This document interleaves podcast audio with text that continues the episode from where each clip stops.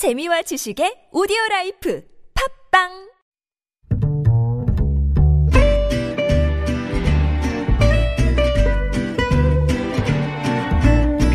Good evening, everyone. Welcome to the evening show. 정부가 수도권에 대해서 일주일 더 강화된 2단계 조치를 연장하기로 했습니다. 그리고 전국은 오는 20일까지 2단계 조치가 유지가 되는데요. 정경 질병관리본부장이 확진자보다 두려운 것은 심리 방역이 붕괴하는 것이다 라고 이야기를 했습니다. 주말에도 나를 지키는 것이 중요할 것 같습니다. 근데 아직도 지금 광화문 집회 후유증 진행되고 있는데 다음 달 광화문에서 또 집회를 하겠다는 신고가 잇따르고 있다 하네요. 국민이 국민에게 피해를 주는 일은 없어야 하지 않을까요? 네, 김지은의 이브닝쇼 시작합니다.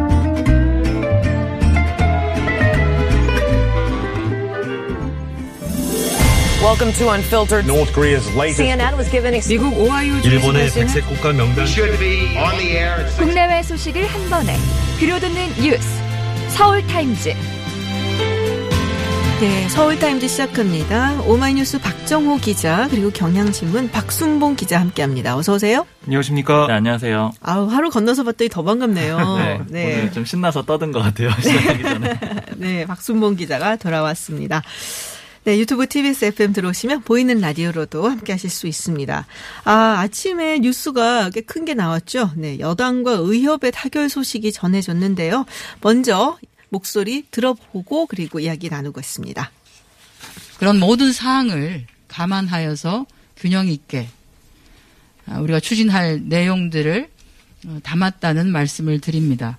비록 정책 철회가 들어가 있지는 않지만 철회 후 원점 재논의 어, 그런 거 그런 내용하고 어, 중단 후 원점 재논의 사실상 어, 같은 의미로 생각하기 때문에 어, 비교적 잘 어, 만들어진 그런 합의안이라고 생각을 하고 있습니다. 의사 국가고시의 우려가 해소되고 정상화 되기를 바랍니다. 에, 전공의 고발의 문제도 최선의 방법으로 어, 해결되도록 노력하겠습니다. 네, 방금 합의서 서명식에 참석을 했었던 한정의 민주당 정책위의장 그리고 최대집 대한의사협회 회장 그리고 마지막으로 이낙연 민주당 대표 이야기까지 들어봤습니다. 아침에 일어나서 좀 아침 일찍 나와서요 이 소식이 네, 깜짝. 놀랐어요. 밤중에 뭘 했나 봐요? 네, 밤중에 네. 합의가 있었고요. 음. 그러니까 공공의료 확충 정책과 관련한 입법 방안을 원점에서 재검토하기로 최종 네네. 합의를 한 겁니다. 근데 뭐 합의문 서명 오늘 아침에 한다. 음. 뭐 그게 또 늦어져서 오전까지 늦어지는 상황이 있었는데요. 좀 진통이 있었습니다. 바로 법안 철회 문구를 합의문에 넣느냐 마느냐 이 문제 음. 때문이었는데 민주당 한정혜 정책의장과 뭐 김성주 의원 국회 보건복지위 간사죠. 네. 그 신영형 의원이 어제 오후 10시 반부터 2시간가량 최대집 회장 등 의료계 음. 범투의 대표들과 전화 온라인 통한 비대면 협상을 벌였습니다. 그래서 이 과정에서 전공의 층이 문제 삼은 게 있어요. 아까 들으신 것처럼 최대집 회장이 얘기한 네네. 것처럼 법안 철회라는 문구를 삽입하냐 마느냐. 그러니까 전공의 측은 이걸 넣어야 된다라고 네. 얘기를 했지만 이게 받아들이지 않았거든요. 그러니까 전공의 측과 협상이 길어지면서 민주당 안에서도 뭐 이러다가 합의가 안 되는 거 아니야? 뭐 이런 생각까지 했다고 해요. 네. 하지만 오늘 새벽 3시에 어, 의협이 수정안을 제시하면서 협상이 재개가 됐고요. 음. 민주당의 의협으로부터 범투의 단일안이 맞다. 이걸 확인받은 다음에 오늘 오전 6시에 네네. 어, 아침 일찍 최종 타결이 됐습니다. 음. 어, 밤새 뭐 협상을 계속 한 셈인데요. 원래 그런데 오전 8시 반에 이 서명식이 합의서 체결식이 예정돼 있었어요. 네네. 근데 이게 늦어졌습니다. 왜냐? 최대집 회장의 참석이 1시간 반 정도 늦어지면서 음. 이게 밀린 거거든요. 민주당과 의협은 뭐 교통체증 때문이다라고 이유를 좀 들었지만 비슷한 시각에 음. 맞아요. 회장이 뭐라고 했냐면 자고 일어났는데 나도 모르는 보도자료가 라면서 회장이 패싱 당한 건지 거짓 보도 자료를 뿌린 건지라며 음. 반발을 했습니다. 보도 자료는 정부 측에서 나온 건가요? 아니면 민주 어디서 나온 건가요? 아, 그러니까 그 합의했다는 자료가 나온 거예요. 네. 합의했다는 자료가. 그러니까 그걸 보면서 아니 여기에 법안 처리하는 문구가 없는데 어떻게 합의했지 이런 생각을 한 걸로 음. 보입니다. 그러니까 이와 관련해서 한정혜 의장은 오늘 오전 10시 체결식에서 모든 사항을 감안해서 균형 있게 추진할 내용을 담았다라고 설명했고요. 들으신 것처럼 최대집, 최대집 회장도 잘 만들어진 합의안이다 이렇게 얘기를 했습니다. 음, 뭐 이렇게 어쨌든 합의가 되면서 민주당 내 얘기 좀 들어보니까 이낙연 대표가 취임 후 첫 성과를 냈다 아, 이렇게 좀 평가하는 목소리가 나왔는데 뭐 물론 좀 민주당 일부 지지자들이나 민주당 일부 의원들은 반발하는 목소리도 있었습니다. 그 간호사 출신이죠 비례대표인 이수진 민주당 의원의 페이스북에 이번 합의안은 의대 정원 확대와 공공의대 신설, 지역 의사제 도입을 의사들의 진료 복귀와 맞바, 맞바꾼 거다라고 음. 지적을 했고요. 힘을 가진 자들이 자신들의 힘을 무기로 국민을 협박할 때 과연 정치는 무엇을 해야 하고 어느 원점에 서 있어야 하냐 이런 지적을 하기도 했습니다. 그렇군요. 근데 아까도 방금 말씀을 하셨지만 이 전공의 측에서는 굉장히 반발하고 있다. 전공이 패싱했다는 얘기가 나오고 있는 것 같아요. 네, 방금 조금 얘기를 해주셨는데 네. 어쨌든 크게 그림을 보면은 이 정부와 의협이 합의문을 내놨지만 여당 내에서도 조금 이견이 있고 그다음에 음. 의사 내부에서도 이견이 있고 이런 그림이고요. 이 의사 내부에서의 이견은 이 말씀하신 대전협 여기가 원래는 파업에 가장 적극적으로 그렇죠. 그 나섰던 그런 이 단체들이죠. 이 박지원 이 비상대책위원장이 그런 그 자기가 패싱을 당했다 이런 취지로 얘기를 했었고 이 그리고 이 합의문 서명식 연자 이게 좀 늦어졌잖아요. 네. 이것도 이 전공인은 합의한 적 없습니다. 이런 피켓 들고 그 앞에서 음. 막고 있어가지고 늦어진 거거든요. 이런 상황도 있었고 그리고 오후 3시에는 이, 이 대전협 측에서 이제 주체가 돼가지고 온라인으로 생방송을 했는데 여기선 이런 얘기도 합니다.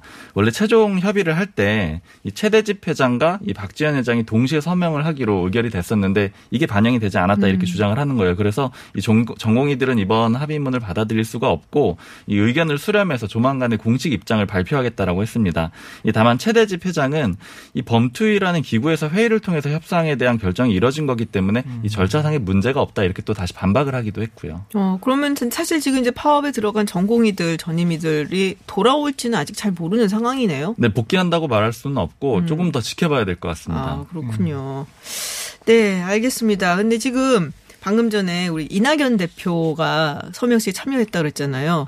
네. 어제 이제 우리가 또 소식을 전해드린 게 있었는데 이낙연 대표가 그 어, 이종배 정, 그러니까는 국민의힘의 이종배 정책위의장하고 또 이렇게 만남이 있었고, 네. 어, 그래서 혹시 또, 어, 자가격리에 또 다시 한번 들어가서 음. 나오신 걸 보니까 별 일이 없었나 봐요? 네, 그렇습니다. 음. 국민의힘 이종배 정책위 의장 음성 판정을 받았고요. 음. 그래서 일정이 진행이 됐습니다. 아, 근데 통합당 지도부는 주말까지 자가격리에 이제 들어가 있는 음. 상황이에요. 왜냐하면 그 확진 판정을 받은 국회 아, 국민의힘 음, 네. 그 당직자 A 씨와 1차 접촉한 33명은 전원 음성 판정을 받았습니다. 네네. 네. 그래서 이종배 의장을 비롯한 밀접 접촉 직원 전원들이 음. 성은 나왔지만 2주 동안의 자가격리에 들어가 있는 상황이고요. 네. 근데 방역 당국이 뭐라고 했냐면 추가 역학조사 결과 이 33명 외에도 아, 이 정책위 의장실을 방문했거나 A 씨와 만난 것으로 파악되는 등 선별 검사가 필요한 27명에게 검사를 받으라고 또 통보를 했어요. 음. 그러니까 김종인 위원장과 조영 원내대표 뭐 이런 당 지도부들도 27명의 검사 결과가 나올 때까지는 자택 대기를 해야 되는 상황입니다. 음, 그렇군요. 예, 그래서 결과를 또 봐야 되고요. 그러니까 방역 당국의 지침을 어, 온전히 따르겠다라는 게 국민의힘의 입장이기도 하고요. 이게 당 지도부가 자택 대기를 하면서 현안 등에 대한 논의는 온라인 화상회의로 진행하겠다라고 얘기를 했고 그리고 국회 같은 경우도 이 27명에 대한 검사 결과 나온 내일까지 국회 출입 공무원과 기자 등의 재택근무 방침을 유지하기로 했습니다. 그렇군요. 자, 이제 국민의힘 이야기를 자꾸 통합당이라고 얘기가 나와서 국민의힘으로 국민의힘. 언제 익숙해질까 싶기는 한데 어, 어제 이제 100일 기자회견을 김종인 위원장이 했었고, 그리고 안철수 국민, 국민의 당, 네, 대표, 예, 내년 이제 보궐선거 서울시장 후보설에 대해서는 약간은 좀 왜 자꾸 얘기를 하는지 음. 모르겠다는 식으로 네, 반응했었죠. 네. 네. 그래서 오늘은 또 당 초선 의원들한테 내년 선거 뭐좀 준비하라는 식의 이야기를 했다고 해요. 네, 음. 오늘 제가 이걸 재택근무를 하면서 오전에 네. 이걸 열심히 알아봤는데 일단은 초선 의원들한테 쭉 연락을 해보니까 네. 이 연락 이 그런 말을 했던 적이 있는 것은 사실이에요. 음. 이제 일단은 누가 거론이 되냐면 부산시장에는 김미애, 김미애 의원, 의원. 음. 그리고 또 박수영 의원이 제안을 받았다라고 전해지고 네. 그다음에 이제 서울시장 후보로는 뭐 잘 알려져 있듯이 윤희숙, 윤희숙 의원이 의원. 제안을 받았다 이렇게 얘기들이 나오고 네네. 있고요. 그런데 일단은 지금 당 지도부들, 그러니까 핵심 음. 관계자라고 보통 기사에서 표현이 되는 지도부들은 또 그런 말을 한 적이 없다 이렇게 얘기를 하더라고요. 그래서 이게 어떻게 된 건가 봤더니, 그러니까 어제 그런 얘기를 한 건 아닌 거예요. 아. 그러니까 사실 김종인 위원장이 예전에도 이런 얘기를 윤희숙 의원한테 한 적이 있습니다. 그건 네네. 이미 기존에 보도가 된 적이 있었고, 그러니까 김종인 위원장이 만나면은 가끔 그런 얘기를 한다라는 거예요. 근데 그게 음. 다시 어제 오늘 한번 보도가 된 거죠. 네. 그래서 이제 제가 보기에는 이게 이번 유- 이게 이번 뉴스에서 이렇게 좀 얘기를 했다 그 자체가 중요한 게 아니고 이게 왜 지금 나왔을까 이 부분이 조금 더 중요한 것 같아요. 음.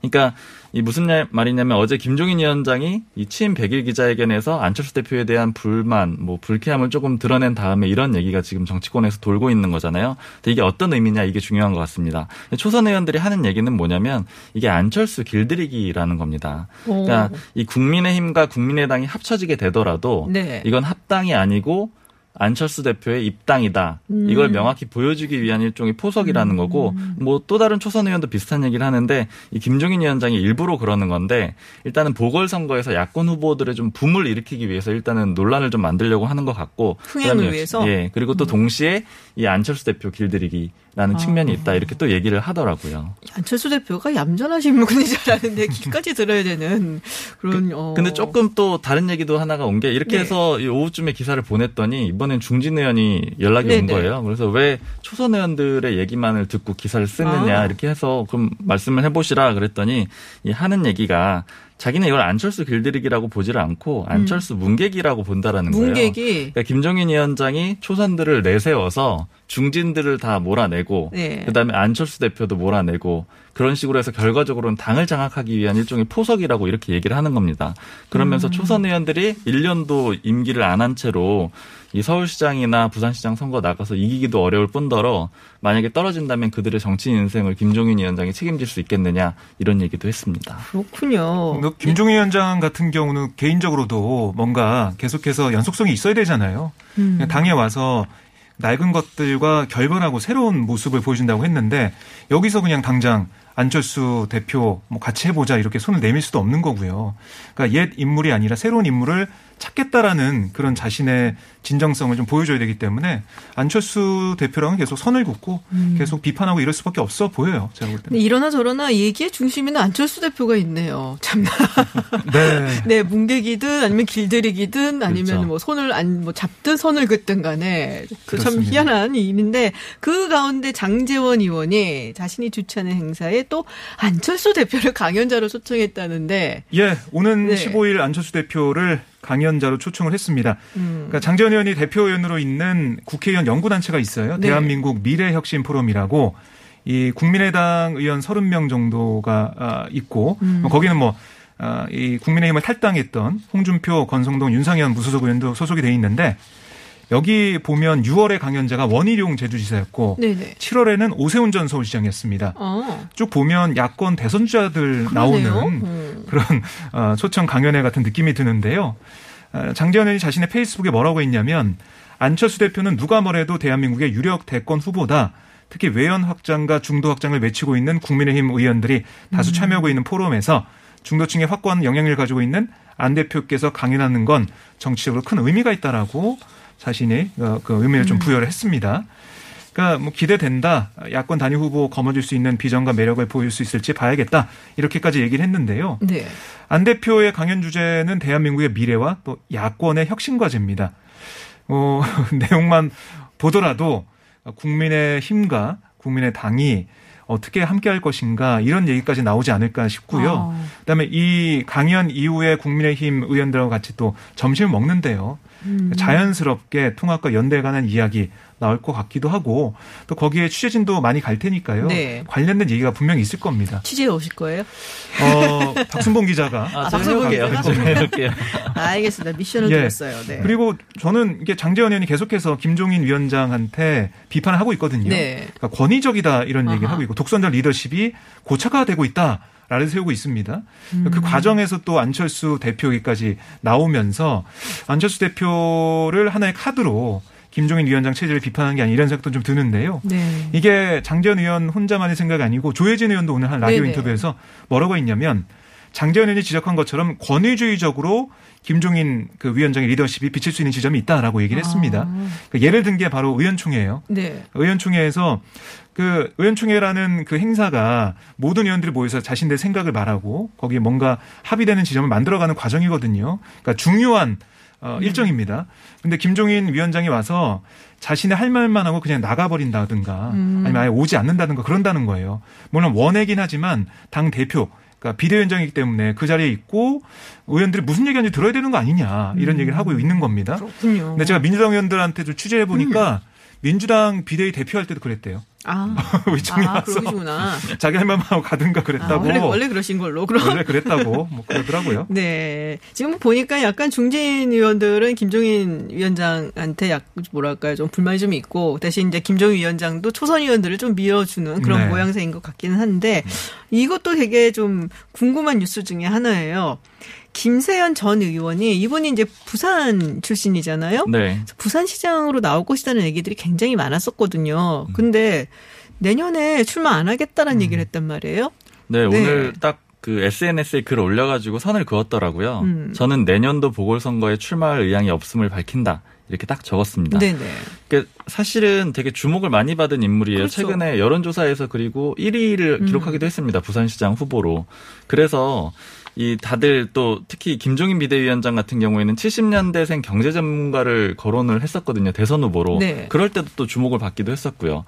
그리고 특히 이 김세현 의원이 부산에 이 회사를 사실상 소유를 하고 있거든요. 음. 대주주로 있는 회사가 두 개가 있는데 이게 이 오거돈 전 시장 이 사태 이후에 계속해서 올라서 지금 아마 두 배 이상 올랐을 거예요. 주가가 그래서 이제 사실은 사석에서는 김세현 전 의원이 이 보궐선거 안 나간다라는 얘기는 많이 했는데 네. 이 공식적으로는 딱 끊어서 얘기를 한 적이 없거든요. 그래서 어허. 저도 그렇게 얘기를 안 할 거라고 생각을 했는데 오늘 딱 정리를 하고 나니까 그 주식도 엄청나게 떨어졌더라고요. 음. 근데 이제 이 부산의 초선 의원 한 명 좀 김세현 전 의원이랑 가까운 의원 얘기로는 아마 이제 본격적으로 좀 보궐선거 준비를 해야 되니까 입장을 정리를 하고 다른 누군가를 좀 지원해 주려고 하는 것 같다 그런 얘기를 하더라고요. 본인은요? 설마 본인은 대선? 이번에 보궐선거에 대해서는 뭐 확실히 안 나오는 아, 걸로 그래요? 네, 정리를 한 거죠. 이렇게 밝힘으로써. 어. 대선으로 가는 거 아닙니까? 그러니까 제- 제대로 대선 얘기도 조금씩은 다. 언급은 있죠. 음, 네. 그렇군요. 자, 그래서 초선하고 중진 간의 어떤 약간 갈등 이런 게 지금 여전히 국민의힘 안에 있는 것 같은데 김남국 의원, 네, 더불어민주당의 초선이죠. 네. 어제하고 오늘하고 조금 이 추미애 장관 아들 병가 연장 특혜 의혹에 대해서 달랐어요 의견이. 근데 이거는 음. 김남국 의원 잘못은 아닌 것 같아요. 제가 보기에는. 네. 어, 본인이 예. 들은 얘기를 가지고 본인이 SNS에 썼는데 시차에 따라서 달라진 거니까. 음, 네. 오늘 뭐 라디오 인터뷰 내용을 들어보면 네. 추 장관 이 보좌관의 부대 전화 의혹에 대해서 네네. 사실 국방부를 통해 확인해 봤다. 음. 근데 보좌관이 전화를 건 건 사실인 것 같다. 이렇게 음. 얘기를 했어요. 그러면서 뭐라고 했냐면 그 부분은 저도 부적절하다 생각이 든다. 음. 라고 얘기를 했습니다. 아, 근데 전화를 받은 지원 장교와 통화를 했다고 하는데 지원 장교 말은 단순하게 병가를 쓸 수 있는지 병가를 연장해 쓸 수 있는지 물어봤다는 민원성 전- 문의 전화였다. 음. 그러니까 외압이 아니었다라는 취지의 주장을 펼쳤는데요. 외압이라고 보기 어렵다는 거죠. 단순한 문의성 전화였다. 근데 김남국 의원이 외압이었다고 얘기를 해버린, 약간 외압이라고 얘기는 한건 아닌데 부적절해 보인다라고 얘기를 네, 한 그래서? 부적절하게 보여 음. 보인다라고 얘기를 해가지고 당내에서도 굳이 인터뷰에서 그런 얘기 할 필요가 있었냐 이런 얘기가 좀 나오고 있습니다. 네, 어제 뭐, 한 방송국에서 나온 얘기에 따르면은, 이게 또 뭐, 어, 육군의 현행 육군 그 법규에 따르면 또 안 되는 거다. 뭐 심의를 거치지 않았다는 얘기가 보도가 됐었어요. 그런 부분은 또뭐 그래서 저는 그래서 김남국 의원이 SNS에 올린 글하고 오늘 아침에 얘기한 오늘 얘기한 거랑 이제 달라서 내용이 그러니까 뉴스의 업데이트에 따라서 좀 달- 달라져서 그렇게 아닌가라는 생각이 조금 들었는데 네, 뭐 추미애 장관 아들 병가 연장 특혜 의혹 어, 이 얘기는 아마도 주말 내내 나오지 않을까라는 생각이 좀 듭니다. 네. 네, 한동안 네. 계속될 것 같아요. 네. 서울타임즈 오늘 여기까지 들어야 될 것 같습니다. 지금까지 경향신문 박순봉 기자 그리고 오마이뉴스 박정호 기자였습니다. 고맙습니다. 고맙습니다. 감사합니다.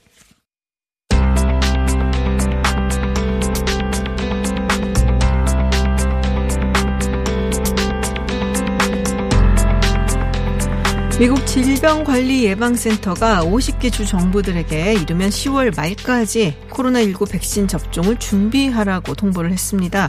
근데 이것이 정말 백신 개발이 마무리 단계에 와서 그런 것인지 아니면 대선을 앞두고 미국 국민들의 환심을 사기 위한 정치적인 결정인지를 두고 논란이 있는데요. 네, 미주 한인 유권자 연대 김동석 대표 연결해서 이야기 들어보겠습니다. 대표님 안녕하세요. 네, 안녕하세요. 네. 어, 방금 제가 말씀드린 대로 미국 CDC에서 주정부들에게 10월 말 굉장히 빠른 것 같은데요. 백신 접종 준비를 하라고 통보를 했습니다. 이게 아직 뭐 삼성도 안 냈다라고 알고 있는데 어떻게 된 일인지 좀 설명 좀 부탁드릴게요. 이게 지금 뉴스거리로 나와서 그런데 사실은 대통령이 일주일 전에 끝난 공화당 전당대회용으로다가 음. 쓰려고 나왔던 겁니다. 어제 뉴욕타임즈 기사인데요. 네.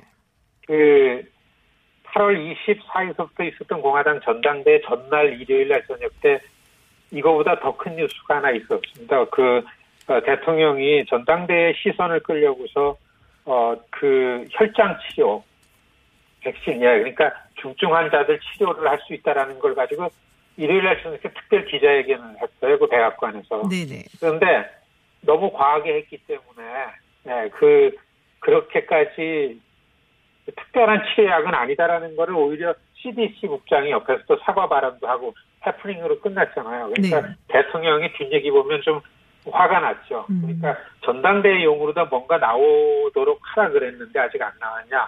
그러면서 전당대 끝나는 날 후보 수락 연설할 때 그, 그날 CDC에서 이 전국의 각 주에다가 거기다 특히 민주당이 독점하고 있는 대도시에다가 이제 음. 어떤 통지문을 보내놓으면은 이 백신이 너무 급하게 필요한 곳에 10월 말 선거 전까지 이게 나올 가능성이 많으니까 나오자마자 배포할 준비를 해라라는 문건이 한 일주일 전에 나왔던 거를 음. 그거를 입수해가지고 이제 뉴욕 타임즈가 어제 낸 거가 네. 백신이니까 이게 뉴스거리니까 뉴스가 된 겁니다. 그러니까 사실 이 얘기가 진짜 백신에 대한 새로운 소식보다는 그 이 트럼프 대통령 쪽에서의 좀 정치적인 효과를 노려서 나오는 거 이렇게 보는 게 맞다고 봅니다. 그렇군요.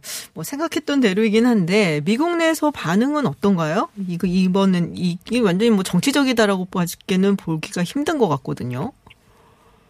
이 백신 문제가 지금 미국에서는 그거 아시죠? 이 저 양치기 소년이 하도 자주 늑대가 나타났다 그러니까 중요한데도 불구하고서 이제는 네, 이게 별로 이 신임이 안 가죠. 그래서 이런 얘기가 나오자마자 이제 CNN에서 이, 이 감염병에서 제일 권위 있고 믿을 만한 분이 이제 앤서니 파우치 박사거든요. 네. 그 대통령이 잘못 얘기하면 바로 맞받아쳐가지고 교정하고 그러는 분인데 이분을 연결해서 어, 그 인터뷰를 길게 했어요. 그러니까 음. 이분 결론이 크게 달라진 거 없고 사실 정부에서 프로젝트로다가 어떻게든지 선거 전에 나오도록 하기 위해서 지금 열심히 하고는 있는데 이 백신이라는 게 지금 전 세계적인 감염병이니까 약이 나와도 안전성이라는 거하고 이 효과라는 게 검증이 돼야만 음. 사람들이 이걸 안심하게 쓰는데 그렇죠. 그런 거를 예상하고로서는 자기는 기대는 하지만은 자신 있게 그 전에 나올 수 있다고 얘기하기 좀 어렵다. 좀 음. 초치는 발언을 해가지고 그냥 또 이전에 언급했던 거 비슷한 음. 뉴스. 그래서 분위기는 사실 별로 크게 이렇게 기대하고 그러는 음. 뉴스는 아니죠. 그렇군요.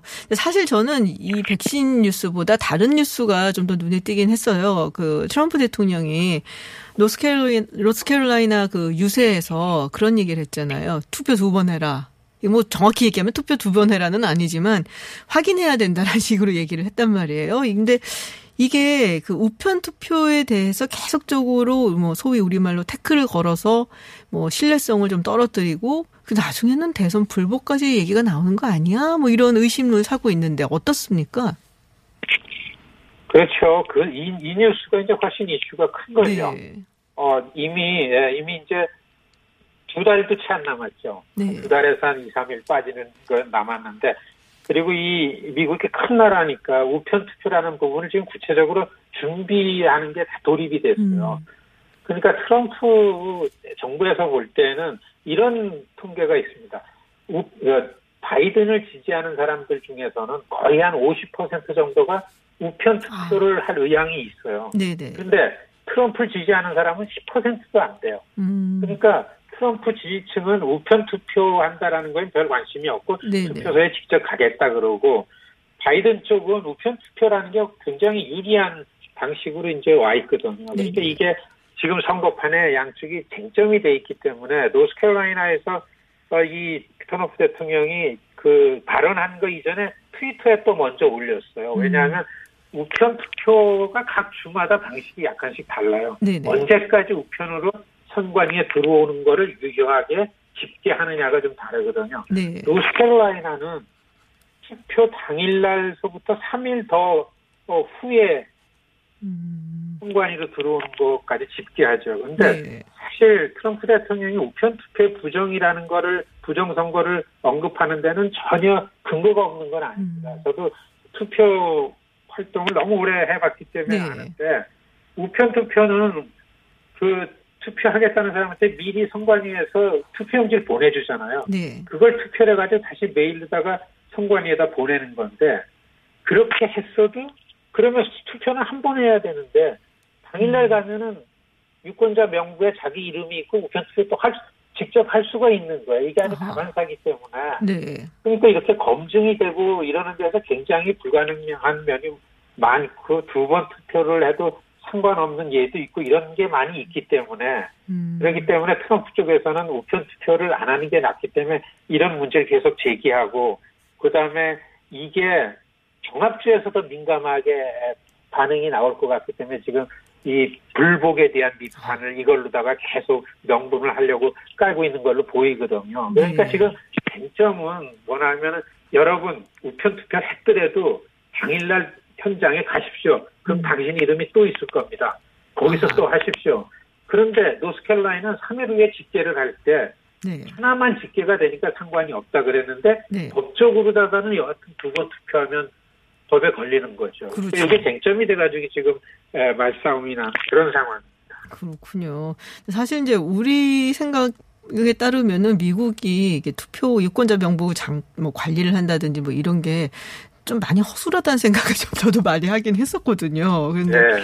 아무래도 이제 그런 뭐 복잡하고 예, 또 주마다 또 다르고 그런 방식 같은 것들이 네. 근데 어쨌든 뭐 정치적인 목적은 이번에 뭐 선거 결과에 대해서 불리하게 나오면은 불복을 할 수도 있다는 식의 어떤 그런 걸 자꾸 까는 것 같다라는 것 같은데요. 여하튼 네. 선거 당일날 결과하고 음. 우편 투표 집계한 최종 결과하고서 다를 가능성이 점점 많아집니다. 지금 미국에서 한 걱정이죠. 아, 우편 투표가 많다면 많아지면은 사실 그것까지 다 카운트해서 하려면은 당일 결과와 그 우편 투표 결과가 왜냐하면 우편 투표는 바이든 후보 쪽이 훨씬 더 뭐 지지한 사람들이 많이 더 찍겠다 그렇죠. 하니까요. 아. 아. 트럼프가 당선됐다가 한 아. 열흘 후에 또 이제 바이든이 당선됐다. 이 혼돈이 너무 가능한 예상이 되는 거죠. 아, 생각만 해도 끔찍한데요. 얼마나 복잡할지.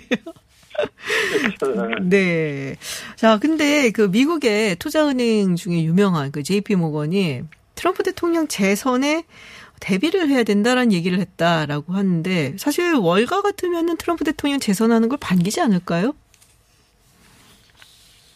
어 그렇지만 뭐 월가 이 저 비즈니스는 네.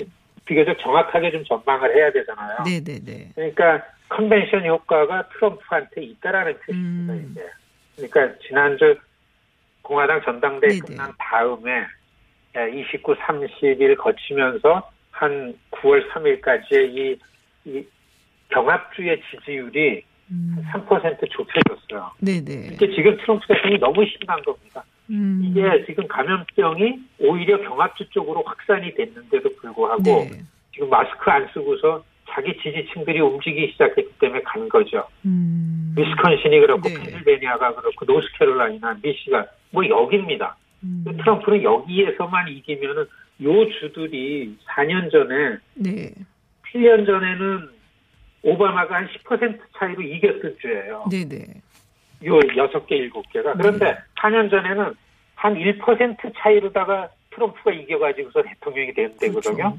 거기서만 그렇게 이겨도 자기가 된다라는 것 때문에 거기에 쏠리는데 거기에 지지율이 한 7% 바이든한테 뒤지고 있다가 이번 컨벤션 끝난 다음에 한 3%로 좁혀졌어요. 너무 신나가지고 어제 저녁에 펜실베니아에 가가지고 직접 이, 이 마스크도 안 끼고 법 어기면서까지 사람들 많고 한 유세를 보면은 너무 씩씩해졌습니다. 아. 네. 이거를 보고서 비즈니스 사이드에서 어 가능성이 커졌다.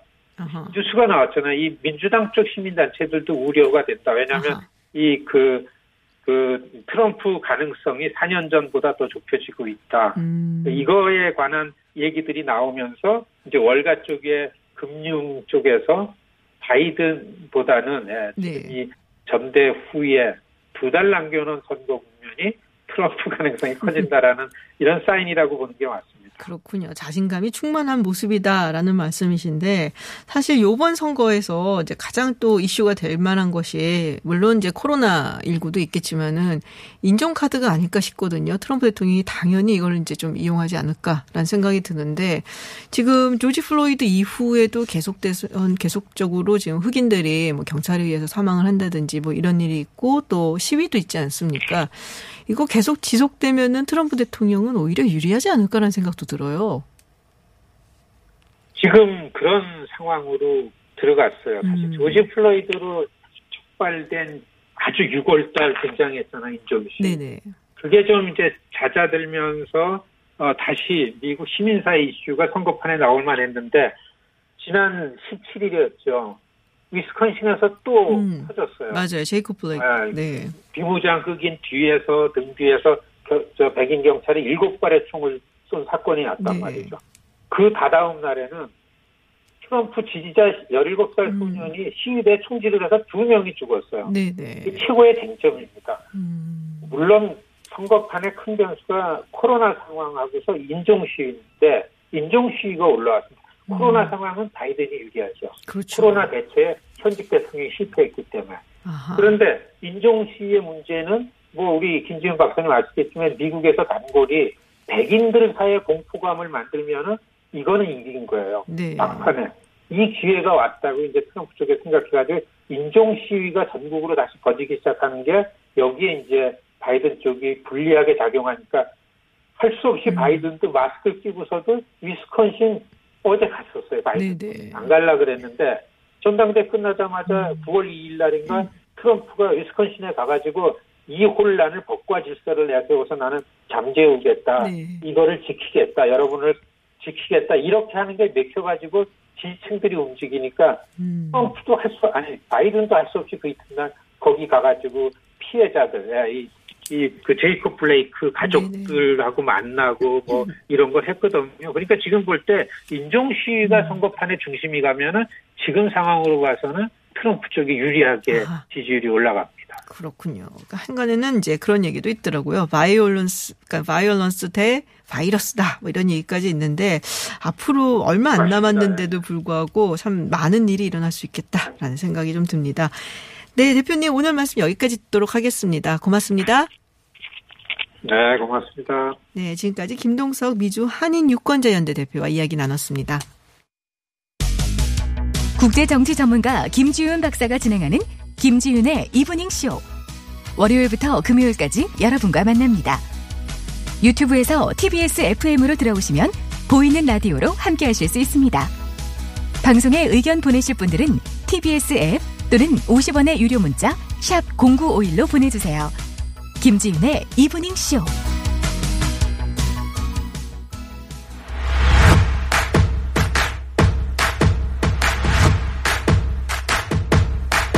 박철민의 뉴스 더 있습니다. 사투리 뉴스까지 전달해드리는 뉴스 더 있습니다. 시간입니다. 박철민 씨와 함께합니다. 어서 오세요. 안녕하세요. 박철민입니다. 네, 첫 번째 소식 전해주시죠.